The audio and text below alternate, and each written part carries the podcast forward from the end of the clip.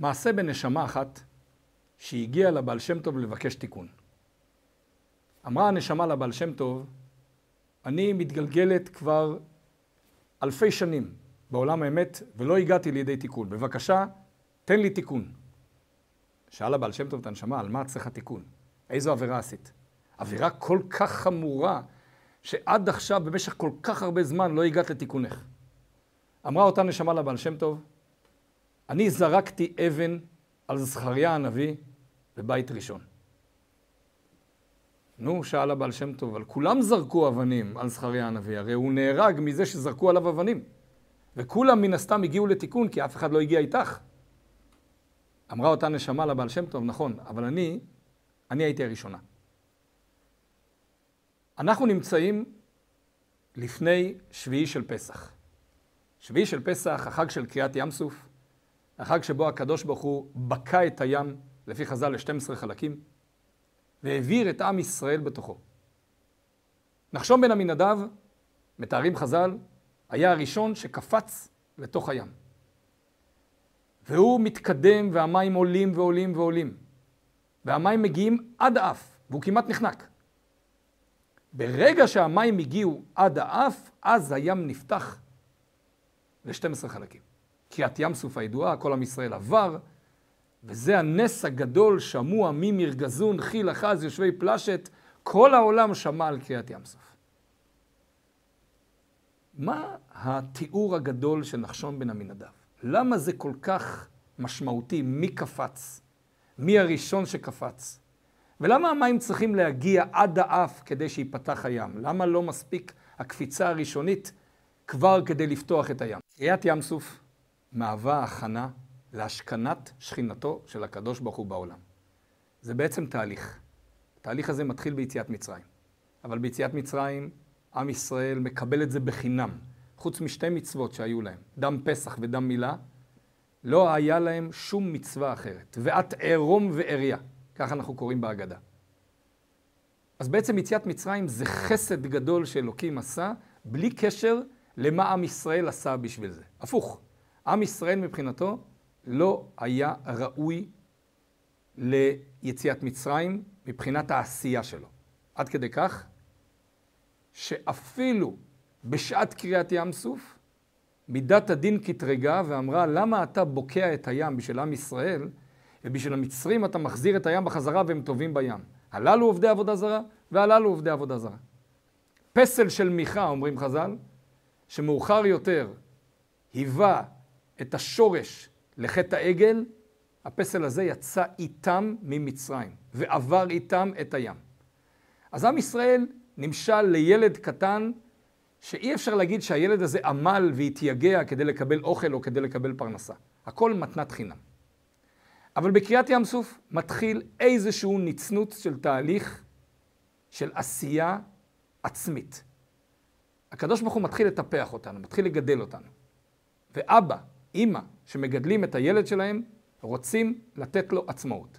אז זה ברור שלא יגידו לילד בן שנה שיתחיל לעבוד בשדה. אבל גם בגילאים מאוד קטנים אפשר לפתח עצמאות במידה ששייכת לגיל שאותו רוצים לחנך. וכל הורה קיבל משמיים את היכולת ואת הזכות ואת החובה ואת השכל הנכון לחנך את הילד שלו לעצמאות ולהגעה למצב שהוא עושה על מנת לקבל. שאין מתנת חינם, אלא יש עבודה עצמית שהיא יוצרת את מה שהוא מקבל. ברגע שילד, מגיל קטן, יתרגל, שהכל בעצם זה מתנת חינם, הכל מורף עליו משמיים, הכל זה גשם של כסף, מתנות, אוכל, שפע, בגדים, אז בעצם הוא לא מייקר שום דבר והוא עתיד בחייו הבוגרים, חס ושלום, לכלות ולשרוף את הכל. מה שנקרא, נולד עם כפית של זהב בתוך הפה, והוא לא יודע להעריך את כל השפע הזה, ובמילא הוא גם יכלה אותו ו... ויהפוך אותו לשום דבר. הורה שבאמת אוהב את הילד שלו, לא רק נותן לו דג, אלא בעצם מלמד אותו לדוג. וככה הקדוש ברוך הוא, אותו דבר. ברגע שנגמר יציאת מצרים, שבוע אחרי, אתם עוברים עכשיו בתוך ים סוף, אני רוצה לראות שמץ קטן של התאמצות עצמית, של השקעה עצמית, של עשייה שלכם, שהיא זאת שגורמת את השפע. אני יכול לקרוע את ים סוף באותה מידה גם אם לא תעשו כלום. אני יכול שתגיעו לים סוף והוא ייקרע, אני יכול לקחת אתכם על כנפי נשרים ולהעביר אתכם מעל ים סוף. אני יכול למחוק את הים. יש לי מיליון ואחת צורות איך להעביר אתכם בשנייה אחת ממצרים לארץ ישראל. וכי הים זה דבר, זה פקטור, זה איזושהי מציאות שאני מפחד ממנה, אומר אלוקים? מה פתאום? זה בריאה שלי. לא, אני משאיר את הים על כנו. אני רוצה לראות אתכם, לפחות את נחשון בן עמינדב, נכנס פנימה, מגיע עד לנקודת קצה גבול היכולת שבן אנוש יכול להגיע. כי הרי מעבר לזה, זה כבר להיחנק ולטבוע בתוך הים, ואת זה לא רצה אלוקים. ברגע שהוא אומר, אלוקים, אני מיציתי את כל מה שאני יכול לעשות, מעכשיו אני פונה אליך, תראה את כוחך בתוך הים ותפתח לנו את הים, ואז נפתח הים. כי בעצם זה שלב של גדילה והתפתחות. אבא אוהב, רוצה לראות את הילד שלו בסופו של דבר עצמאי ופותח בחיים חדשים. הוא לא רוצה לראות את הילד שלו תלותי כל ימי חייו באבא. כי גם האבא יודע שבסופו של דבר הוא לא יהיה. וכשהוא לא יהיה, אם הבן תלוי רק בו, אז בעצם גם הבן יאבד את כל המשענת שלו.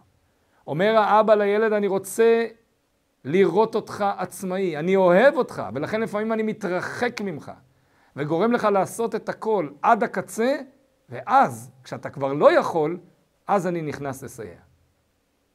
וזה המסר מקריאת ים סוף ומשביעי של פסח.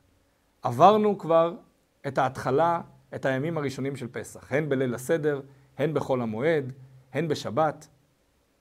ועכשיו אנחנו מגיעים לשלב העצמאות. לשלב שבו אנחנו אומרים, אלוקים, אנחנו יודעים שאתה עוזר לנו יום, יום, יום. אבל אנחנו גם יודעים שאתה רוצה שאנחנו נפתח עצמאות בעבודת השם. ואתה רוצה שלא נראה ניסים על כל צעד ושעל, אלא לפעמים יהיו העלמות והסתרים על החיים שלנו, על החיים הרוחניים, על החיים הגשמיים, על הבריאות, על הפרנסה, על השלום בית, על השקט הנפשי. כן?